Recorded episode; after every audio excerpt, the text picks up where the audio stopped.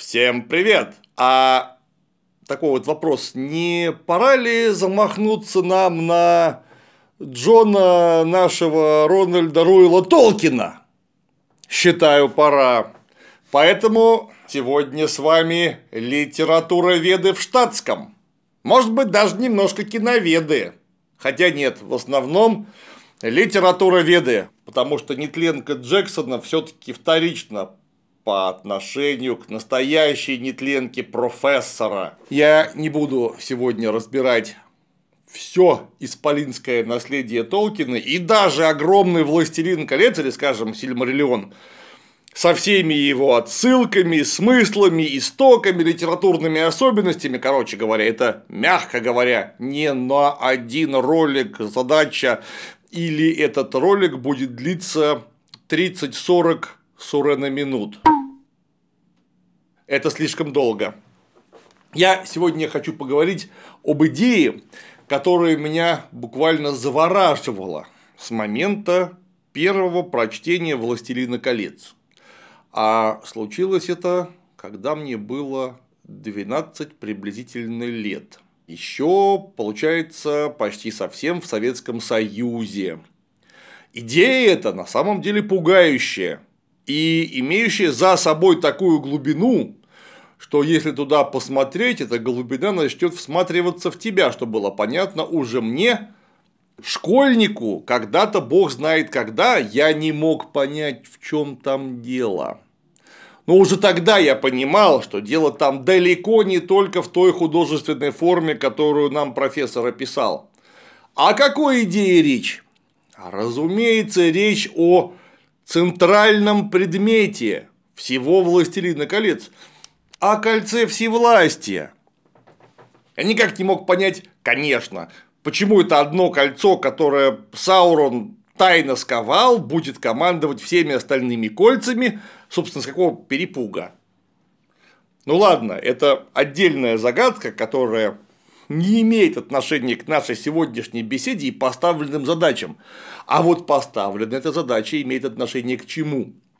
к центральной идее, к самому кольцу всевластия, у которого есть одно очень важное имманентное свойство. Ну хорошо, это два важных имманентных свойства. Первое оно обладает просто нечеловеческой энергетикой, то есть этой энергии внутри спрятано столько, что оно, если, конечно, ты не сгоришь, получишь возможность ею управлять и станешь чрезвычайно, чрезвычайно могущественным, почти богоподобным существом.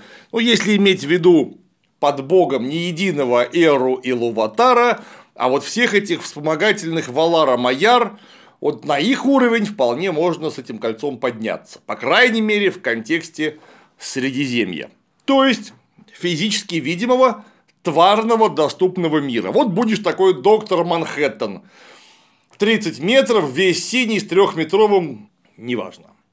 Просто огромный синий и глазом будешь сверкать так, что, как известно, во все округи электричество вырубится. Это первое. То, что лежит на поверхности. И то, что вроде бы все очень хотят в книжке, а самые умные, стойкие и верные отрекаются от этого, потому что абсолютная власть – это абсолютное зло. Лежащая на поверхности идея. Вторая идея прямо высказанная, но, на мой взгляд, не до конца оцененная. Вот та самая идея, которая меня поразила до глубины души, и над которой я во много-много приемов думал на протяжении своей карьеры. Это второе свойство кольца. Кольцо заставляет делать вещи, которые их носитель делать вроде бы даже и не собирался которые ему чужды, которые привнесены извне. Кольцо обладает собственной волей. Оно может запудрить человеку мозги, оно хочет попасть не просто к хозяину, а к вполне определенному хозяину. Что бы ты ни делал, оно обязательно извратит твои поступки и сделает их в итоге плохими, то есть, вот что это такое за предмет, который обладает такими свойствами? Все понятно, это сказка. Толкин нарисовал магический фэнтезийный мир так, чтобы было интересно. Однако я не мог отречься вот от какого факта. Толкин невероятно проницательный, умный и чудовищно образованный, эрудированный человек, который привлек для своей работы какой-то исполинский набор самых разных источников человеческой мудрости, начиная, конечно же, с героических эпосов. То есть не может быть, чтобы он просто так что-то туда внес. С одной стороны. С другой стороны, уже будучи вполне взрослым и даже где-то состоявшимся человеком, который не чужд современной и не только философии, я отлично понимал, что любое творчество имеет два контура. Это то, что человек закладывает в творчество напрямую в виде собственных идей, которые высказываются в предмете творчества непосредственно, прямым текстом или в виде неких загадок, пасхальных яиц, отсылок, словом, нечто специально спрятанное автором. А есть что-то, что влияет на автора как на объект. И таким образом субъектно по отношению к нему. То есть автор никогда не сможет писать о чем-то, в чем он не живет. То есть окружение всегда влияет на автора, неважно, это непосредственно люди его окружающие, или это в широком смысле общественное бытие. Автор всегда пишет не только то, что он хочет написать, но и то, что он видит и очень может быть не осознает. Так, а что это у нас тут? Да не как сам Гендальф Серый, который, как известно, никогда не опаздывает, а приходит именно тогда, когда нужно. Выглядит прям как живой. Ну а если в твоей жизни остро не хватает волшебства, привнести его можно с помощью бесконечного фотоконструктора Мазабрик. Берешь такой набор, загружаешь абсолютно любое фото на сайт и получаешь схему сборки картины из разноцветных кубиков. Они бывают, кстати, как черно-белые, так и цветные. А одинаковые наборы можно объединять и делать картины аж на во весь рост. Так вот, Бесконечным фотоконструктор является не потому, что в нем какая-то магия имеется, просто его можно в любой момент разобрать и собрать заново, но уже по другой картинке. Например, Гендальфа Серого можно заменить на Гендальфа Белого. Да и если захочешь повесить на стенку портрет Сарумана многоцветного никто тебя за это не осудит. Таким образом, мозабрик – это универсальный подарок на все случаи жизни, и даже упаковка симпатичная. Сборка картины – это и хороший способ провести время с семьей или друзьями. Ее можно собирать все вместе, под любимое кино, например. Ну а чтобы добыть набор, Топать пешком в сердце Мордора не нужно, достаточно пройти по ссылке под роликом. Там же внизу будет код на скидку в 20%. Так что переходи и заказывай.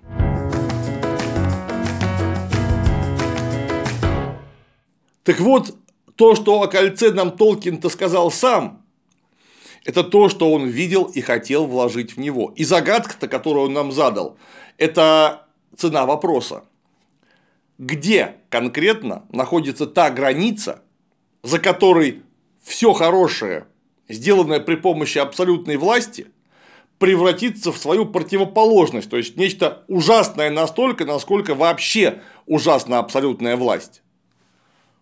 И это не получится ли самоподдерживающаяся автокаталитическая петля, которая будет делать кольцо, символ власти, все сильнее, а оно, становясь сильнее, будет делать вас все хуже. И еще раз, и еще раз, и еще раз, до полного грехопадения.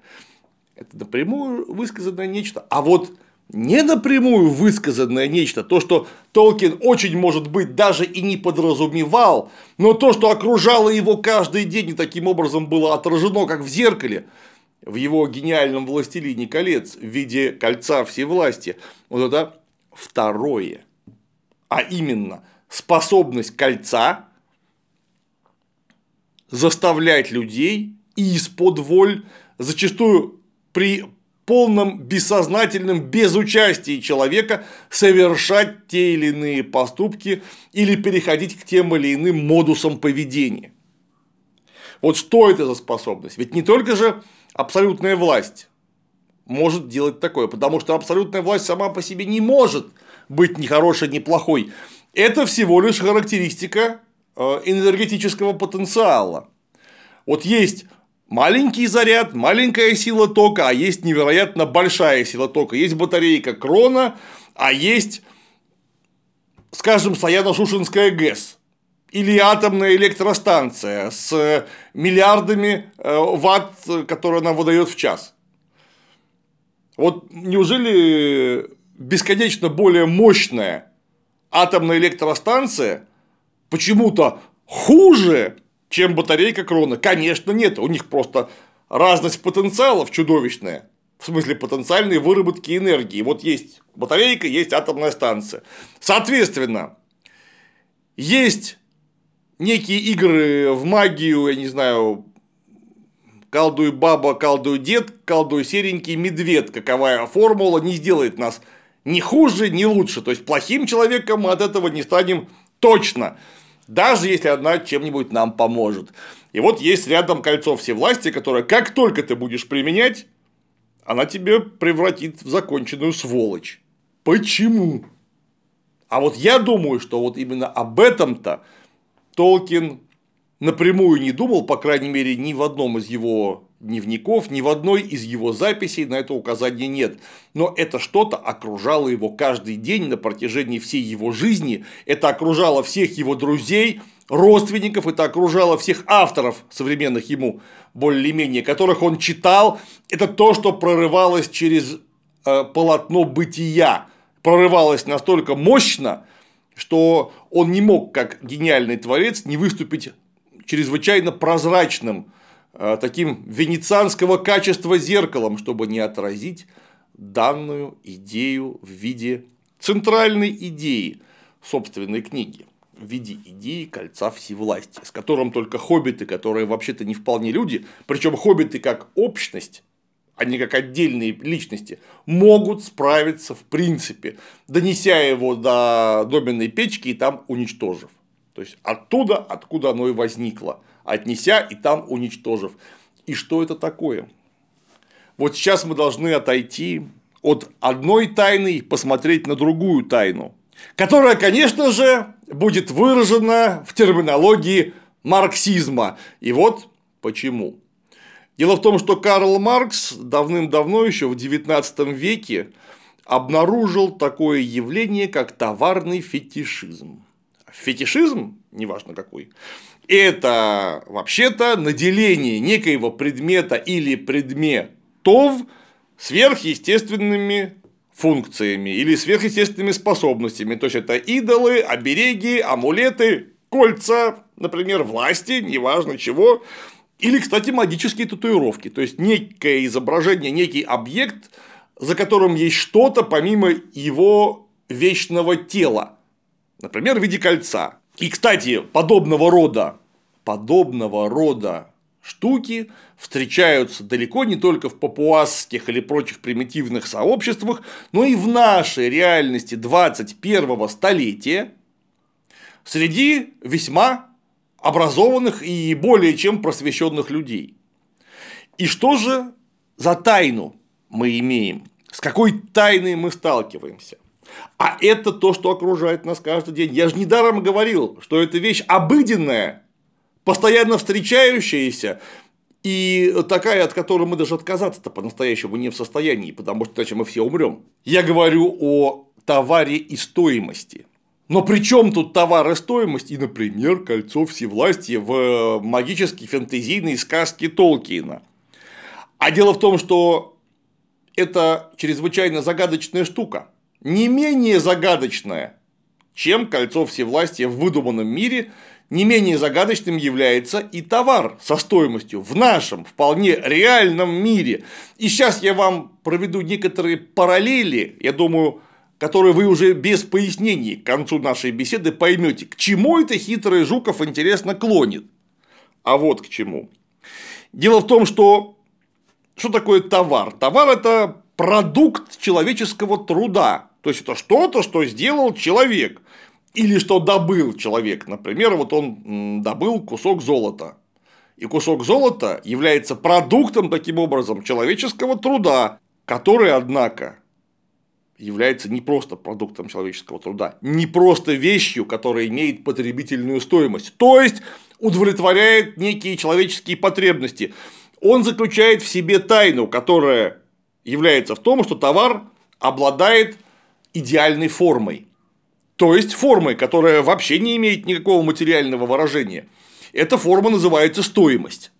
Почему так? Вещь обладает каким-то свойством, которое вообще невозможно свести к материальному наполнению данной вещи, то есть к его потребительной стоимости. Например, э, золото конечно, не совсем продукт человеческого труда, но его добыча однозначно продукт человеческого труда и транспортировка до места. То есть в золоте все равно есть огромный кусок человеческого труда. Оно красивое, очень, пластичное, невероятно, и вообще не подвержено коррозии. Это благородный металл. То есть из него можно сделать, например, контакты для того или иного электрического изделия. Украшение можно сделать, получив таким образом благо расположение лиц женского пола. Вот его потребительная стоимость. Но почему, черт возьми, золото не просто дорого стоит, а вообще чего-то стоит? Потому что как только золото или табуретка, неважно вообще, о чем мы сейчас говорим, поступает в обращение, оно получает, кроме материального, нематериальное выражение. Это его стоимость не потребительная стоимость, материальное наполнение вещи, тело товара. Стол полезен тем, что я за ним сижу и могу с вами разговаривать или, например, покушать что-нибудь. В крайнем случае, подпереть дверь. Или сплавиться по Енисею на этом столе. В общем, у него есть материальное выражение, а стоимость – это выражение идеальное, нематериальное. И оно чрезвычайно таинственно. Вот, короче, если уж мы заговорили о золоте, вот слиток золота – мы его можем при всей его стоимости, скажем, в миллион долларов. Мы его можем разрезать на кусочки, а кусочки разложить на атомы или молекулы. И это будут молекулы золота того самого, это будут атомы того самого золота. А значит, они будут содержать ровно то же самое физическое наполнение, что и полный слиток, но при этом ни один атом, ни одна молекула не сможет объяснить нам, почему слиток золота стоит миллион долларов, а равный ему по весу кусок дерева стоит 1 доллар. Неизмеримо э, меньше. Хотя все составляющие материального объекта должны нести э, некие свойства этого объекта. То есть стоимость то, что появляется только при обмене и не является чем-то э, материальным. То есть это идеальное, относящееся вообще-то к человеческому сознанию, нечто субъективное.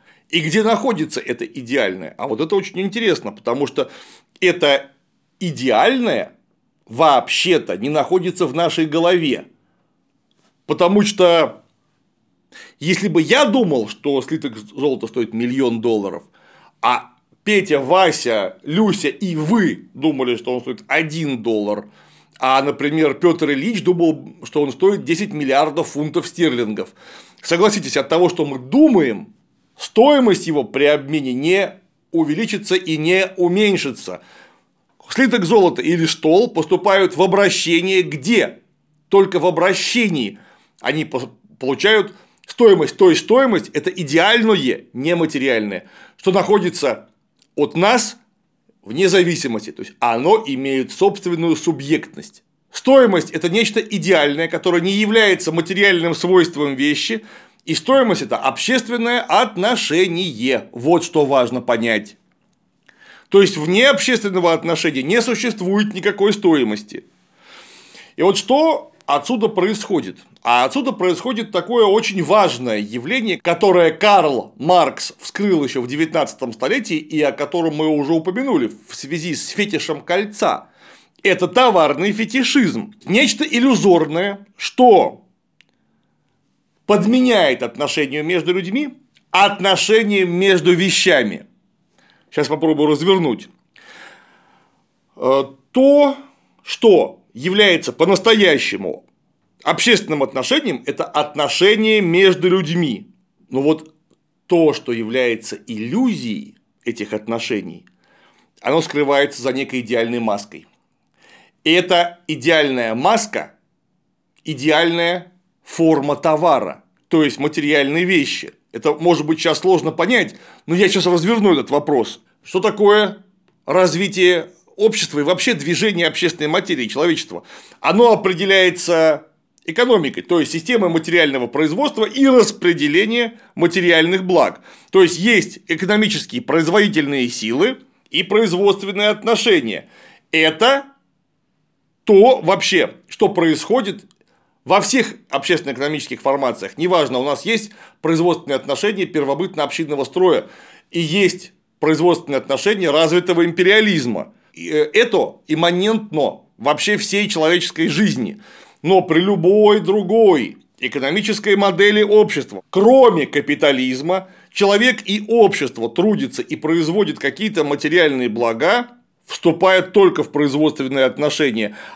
И в данном случае затраты труда на физическое производство в той или иной области так или иначе контролируются и коррелируют с ценностью вещи. То есть общество тратит столько-то на производство столов, столько-то на производство еды, столько-то на добычу и обработку золота. Есть какая-то система, которая обеспечивает распределение, во-первых, трудовых ресурсов, а потом и продуктов, продуктов э, для всего общества. Это схема, однако механизм исполнения данной схемы может быть чрезвычайно разным. И нужно тут отметить, что капиталистическая вся экономика – это право частной собственности на средства производства. Именно в такой парадигме происходит производство, и именно исходя из этой парадигмы распределяется доступность оплачиваемого труда и доступ к продуктам, поступающим через обмен, то есть к товарам. Есть производители тех или иных товаров. Они выступают независимо друг от друга. То есть они друг с другом не связаны, э, если э, это не прямые конкуренты, которые связаны по закону единства и борьбы противоположностей, или если это не какой-то гигантский холдинг, где так или иначе разные его члены связаны друг с другом. Но это уже внутрихолдинговые отношения, это отношения плановой экономики. Они внутри себя не вполне капиталистические, а может быть даже вообще не капиталистические. И вот мы снова попадаем на рынок, где обращаются через обмен товары. Все, о чем мы говорили, значит, что независимые производители товаров общаются друг с другом только посредством обмена, то есть рынка. Это и есть механизм, который перераспределяет трудовые ресурсы через систему обратных связей в системе капитализма. Это рынок, то есть что-то стоит дешевле он посылает неосознанные сигналы, что то, что дешевле, нужно сокращать в производстве, потому что его слишком много. Это происходит через обратную связь э, денежного выражения стоимости. Если мы посмотрим на обращение товара в рынке, мы можем подумать, кстати, совершенно, на мой взгляд, справедливо, что общественные отношения устанавливаются не просто так, а при помощи вещей, и это очень важно, потому что рынок при капитализме, тем более империализме, это высшая форма вообще всех общественных отношений. Без рынка, то есть без распределения продуктов труда, нам невозможно будет их потреблять, и мы все умрем. Значит, высшей формой отношений при империализме является рынок. Ну и при капитализме, конечно. Где отношения между людьми и группами людей устанавливаются, еще раз повторю, не непосредственно, а опосредованно через вещи.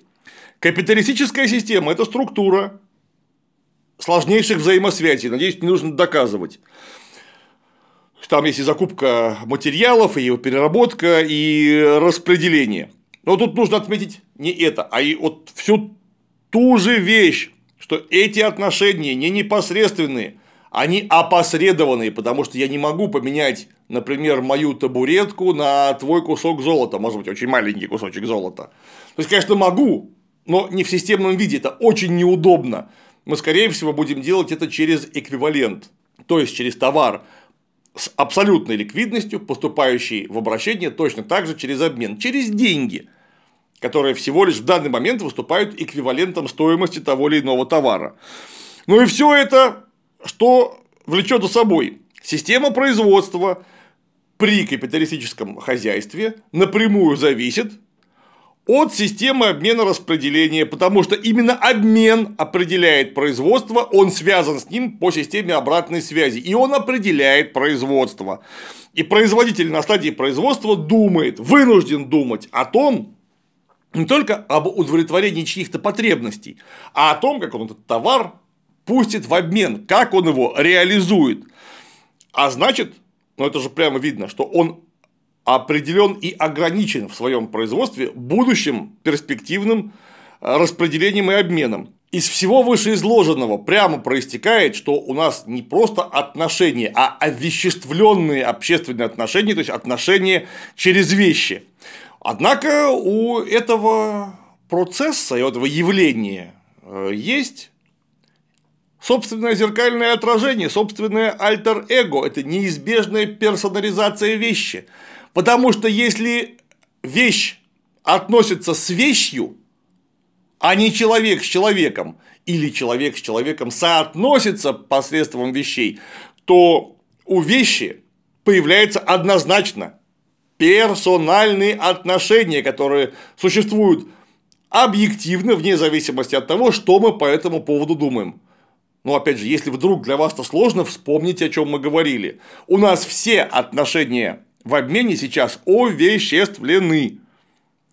И кто тогда владелец вещей, производитель их, распределитель их, сирич-спекулянт, то есть представитель капитала, а он не просто человек, он выступает на рынке как персонализация овеществленных общественных отношений, то есть отношений не только между людьми, но и вещей с вещами. Таким образом, сам капиталист, как владелец капитала, то есть того, при помощи чего вещи производятся и распределяются, он является всего лишь персонализацией отношений вещей друг с другом.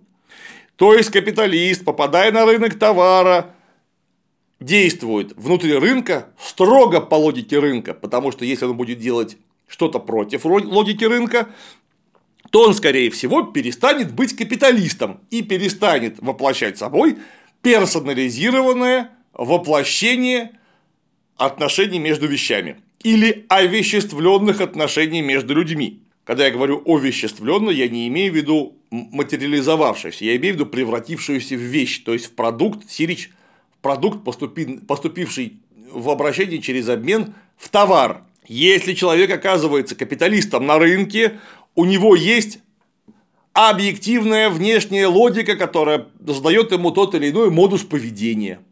Повторяюсь, действовать против этого, оставаясь капиталистом, практически невозможно. То есть он должен конкурировать, он должен сбавлять или понижать цены, он должен закупать новые мощности, бороться за рынки сбыта просто, чтобы остаться на рынке, если он вообще профпригоден и если он вообще собирается оставаться капиталистом. Как правильно говорил Карл Маркс, они этого не осознают, но они это делают. Отношения в обществе, выстроенные через посредство, через вечное посредство, это то же самое практически, что и отношения между людьми, потому что люди производят вещи, которые они относят на рынок, запуская их таким образом в оборот и превращая их в товары, а значит, опять же, с неизбежностью, они в вещах начинают видеть уже не персонализацию капиталиста, а персонализацию самих себя. Элементарно, рабочий – это некто, кто обладает способностью к труду, то есть рабочей силой. Есть капиталист, он промышленный капиталист, он обладает промышленным капиталом, а есть банкир, он обладает капиталом финансовым. И то, и другое, и третье – это вот такой айдолон, отражение, идол, за которым стоит объективная логика вообще экономических отношений. Почему? А потому что что такое при капитализме рабочая сила и способность к труду? А это товар, то есть нечто поступающее в обращение через обмен. А значит, он вообще ничем не отличается от табуретки. Это точно такая же вещь. пускай и не имеющая вот конкретной товарной формы, то есть способность к труду невозможно завернуть в упаковку с бантиком. Но эту способность к труду возможно поместить в человека. И таким образом подарочной упаковкой будет сам работяга. Вот он он. Берите его и перевязывайте ленточкой. При этом он и есть овеществленный труд. А вот банкир или промышленный капиталист или финансовый капиталист, как слияние и того и другого, они кто такие? Так они точно так же, они обладатели капитала, который сам является овеществлением отношений вещей, они точно так же являются товаром, как и рабочий, просто с несколько иной общественно навязанной стоимостью. И тот, и другой, и третий, или и тот, и другой, если мы говорим про финансового капиталиста, это люди, которые относятся друг с другом через вещи, таким образом сами овеществляются. Как очеловечивается, персонализируется вещь, так и человек в обратную сторону овеществляется. Это неизбежное логическое следствие из самой логики капиталистических общественных отношений. То есть, у нас есть некое диалектическое следствие из этого. Во-первых, общественные отношения овеществляются с переходом к капитализму, то есть они хронологически первичны. Однако вещь должна и неизбежно персонифицируется в том или ином человеке. Неважно, причем кто это будет, это будет капиталист или это будет рабочий. Кстати, капиталист, если, конечно, это настоящий капиталист, а не рантье, он тоже вынужден трудиться и таким образом осуществляя свою способность к труду, а значит в нем точно так же овеществлен товар труд. И он тоже является персонифицированной вещью в одной из своих ипостасей. Тогда мы понимаем, что само производство имеет точно так же диалектически двойственный характер, потому что процесс материального производства – это не более чем изготовление тех или добыча и транспортировка тех или иных продуктов, которые имеют форму материальных благ, которые значимы для человека. При этом одновременно у нас выстраиваются и некие общественные отношения. А ведь вы можете сказать, что, дорогой товарищ, и при капитализме есть такое, и при феодализме есть такое, и при рабовладении есть такое. Возможно, подобного не было Э, при первобытном коммунизме. Однако, когда это было, люди жили не слишком здорово. Вот есть главное отношение феодализма – это отношение между э, феодалом и его крестьянином крепостным. Это непосредственное отношение. То есть есть начальник, есть дурак, и они соотносятся без посредства, для этого им никто вообще не нужен, потому что крепостной зависим лично, а феодал им лично командует. Отношения все эти основаны на поземельных отношениях, потому что вот крестьянин получил в пользование землю от помещика, а помещик сам получил эту землю от короля или царя, неважно. Средством отношений земля не является. Ни в коем случае. Есть личное непосредственное принуждение. Точно так же есть личное непосредственное принуждение раба, в котором даже нету никакого нового элемента. То есть вот есть раб, который попал ко мне в плен, или которого я купил из числа пленных, или у этого раба родился ребенок, и он тоже является рабом. И я владею им непосредственно, если что, я могу его убить. Это просто говорящее орудие. А вот при капитализме у нас есть формальная независимость всех акторов рыночной экономики. Однако рабочий эксплуатируется хозяином капитала – но как, черт возьми, они же не связаны непосредственно, а вот они эксплуатируются опосредованно через взаимоотношения вещей. То есть товаров, вещей, поступающих через обмен. При этом, что такое взаимоотношения внутри капитализма? А это отношения непостоянные. Или, по крайней мере, потенциально непостоянные, а от этого хаотические. Я могу уволиться в любую секунду. Никто не имеет права мне помешать и за свою карьеру устроиться еще на 50 предприятий. Однако, куда бы я ни устроился, на любое предприятие, неважно какое, я попаду в ту же самую систему, где у меня есть нечто постоянное. Это товар. Я сам точнее нет, не я сам, моя способность к труду, овеществленная во мне является товаром, я произвожу товар и получаю за них товар с абсолютной ликвидностью, то есть деньги. Общественные отношения в материальном производстве капитализма кристаллизованы в товарной форме. То есть товар имеет общественную форму, и эта форма называется стоимость, ну или рыночная цена, как хотите, так и называйте. И вот именно она, то, с чего мы начали, является нематериальной и идеальной. Маркс сделал важное утверждение, а именно, что за тем, что кажется нам в виде простых вещей, стоят общественные отношения. И вот тут-то и появляется э, товарный фетишизм. Это странное и загадочное явление, которое должно скрывать этот процесс, делая его как минимум неявным, потому что человек может купить некую вещь, но при этом он совершенно не знает, какого размера труд стоит за этой вещью. Кстати, он не обязан это знать, он просто отдал деньги и забрал данную вещь. Одновременно люди, которые сделали эту самую вещь, так как они отчуждены от результатов собственного труда, не знают, кто ее купит и как конкретно, за сколько ее купит. То есть мы, когда получаем собственную зарплату, не задумываемся, что э, при этом, ну, как правило, по крайней мере, в среднем, мы не задумываемся, что мы продаем часть овеществленного себя. То есть у нас есть отношения между капиталистом и наемным работником.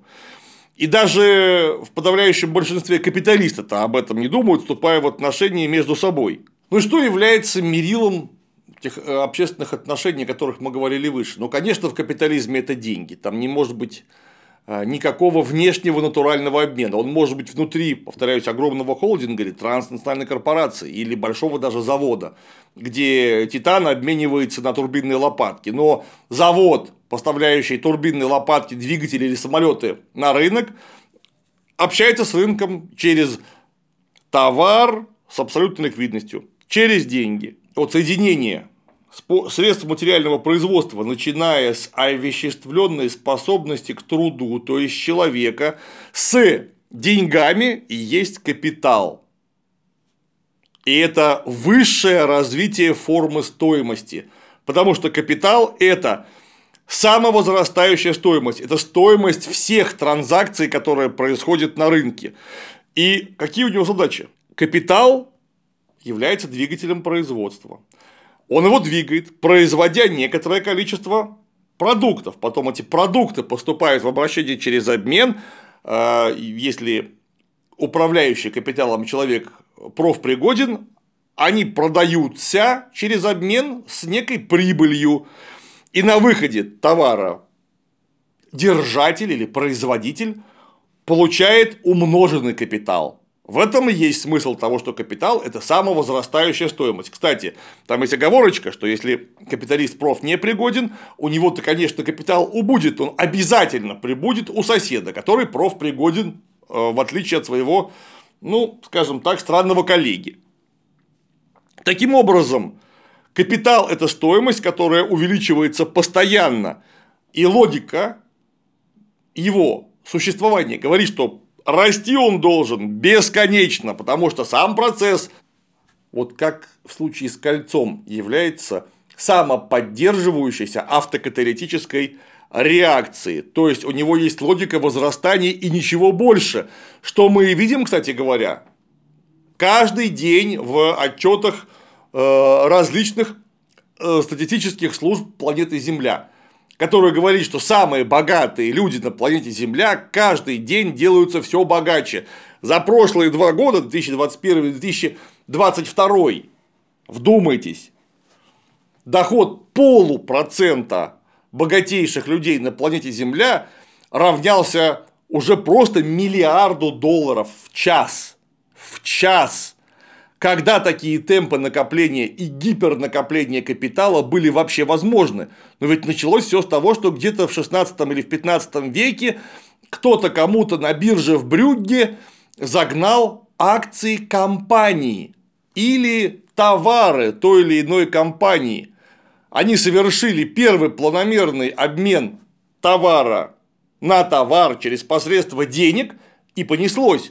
Когда-то эти люди были представлены очень широко, их было там 5-10%, то есть тех, кто осуществляет вот то самое держание капитала, а потом их становилось все меньше.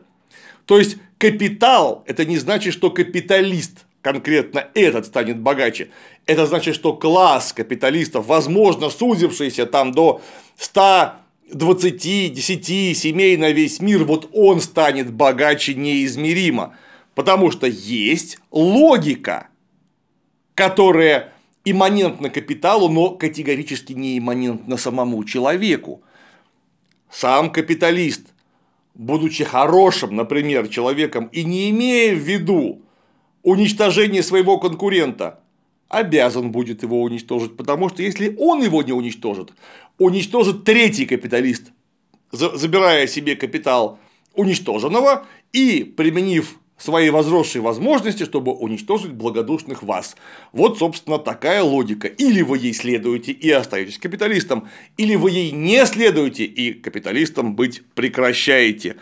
То есть в капиталистическом обществе субъектом выступает не человек, а капитал, овеществленное отношение внутри общества через вещи же, когда вещь начинается относиться с вещью без участия конкретной воли человека. Потому что кто выступит персонализацией вечной воли, совершенно не важно. Это может быть Вася Пупкин, Тынь-мынь-пынь, Сунь-сунь в чай, Вынь сухим, неважно, Клим Жуков, э, кто-нибудь там, не знаю, Илон Маск, Дональд Трамп, фамилия не имеет значения, отношения вещи с вещью останутся, им просто будет нужна персонализация. Какая? Вопрос десятый. Люди, таким образом, это функция, придаток капитала, а не наоборот. Когда-то при феодализме, например, богатство было инструментом и придатком человека, потому что человек имел все-таки главную субъектность, а теперь капитал имеет субъектность, а не человек. Просто потому что капитал должен самоувеличиваться и точка, у него нет другой функции. И вот у нас есть некая попытка в... завуалировать это скрытое отношение вещей с вещами посредством людей, а не наоборот, которым нужно придать некую удобную форму. И вот появляется буржуазная или даже шире империалистическая пропаганда, которая говорит нам об экономическом росте, о э, развитии через экономический рост того или иного общества, на самом деле они проговариваются иногда, говоря, что цены выросли, цены увеличились. Черт возьми, цены не могут увеличиться, цены кто-то увеличивает. То есть не могут же цены сами себя переписать на ценниках. Это бред. Но это же должно в самом деле быть совсем психически ненормальным. Цены увеличивает капиталист. Но фокус в том, что он не может их не увеличивать.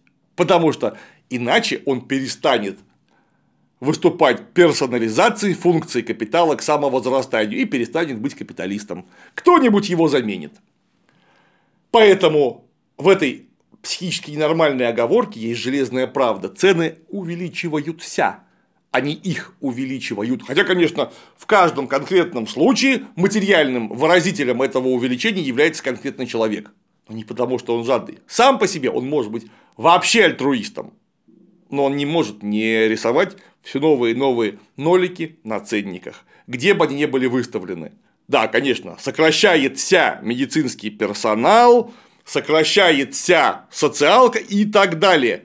Это значит, что она не сама сокращается, их кто-то сокращает. При том, что они вынуждены действовать в логике сокращения. И вот вдумайтесь, а почему оно сокращается? А ровно потому же, почему вырастают цены. Да потому что этот монстр пожрал весь мир, и ему некуда больше расти. Значит, нужно чем-то пожертвовать. И вот вдумайтесь, абсолютный капитал для того, чтобы существовать, может пожертвовать всем. Когда я говорю всем, я говорю вообще всем, потому что как только закрутились эти самоподдерживающиеся процессы, они уже не могут остановиться, и они должны, согласно их внутренней логике, самоподдерживаться. Это колесо должно катиться вечно. И в жертву этому может быть принесено абсолютно все. А вот форма этой жертвы может быть самая разная. И вот тут-то мы переходим к заключению. Причем тут, черт возьми, Толкин? А потому что Толкин жил среди вот этой нематериальной штуки, которая невероятно материально воздействует на весь мир, включая людей. И он нам нарисовал абсолютно идеальную метафору самовозрастающей стоимости через отношение вещей с вещами посредством людей. Это кольцо. Как только ты его наденешь на палец и не дай бог скажешь это мое, то есть вступишь в логику взаимоотношений с этим нематериальным нечто. Ты станешь рабом кольца, не властелином колец, а его рабом. Это кольцо, как абсолютная энергия с невероятной силой будет заставлять тебя делать что-то, что-то делать вообще-то не хочешь, и ты превратишься из субъекта в объект. И очень может быть, что ты просто исчезнешь, превратишься в духа, как Назгул, оставшись при этом рабом кольца. Вот Назгулы – это пролетарии того самого магического труда, которые не выдержали общения с кольцом, разорились, потеряв себя, и стали слугами того самого единого, вот этого нематериального, которое заставляет нас пахать из дня в день, потом идти в магазин, чтобы отнести деньги, чтобы купить что-то, что нам вообще не нужно. Чаще всего. Или, что еще хуже, то, что заставляет нас пахать, чтобы элементарно не развоплотиться, чтобы не сдохнуть. Вот что такое кольцо кольцо всевластия, это и есть кольцо всевластия. Кстати, форма вот этого кольца, то есть форма колеса, это очень точное отражение чего-то, что вынуждено и будет катиться вечно до тех пор, пока не появится общность хоббитов, которые не сами по себе, а все вместе скажут, нам эта логика не нужна, нам не нужна такая власть, нам не нужны приобретенные ценности за счет жертв всем. Потому что абсолютная власть требует абсолютных жертв. Нам это не нужно.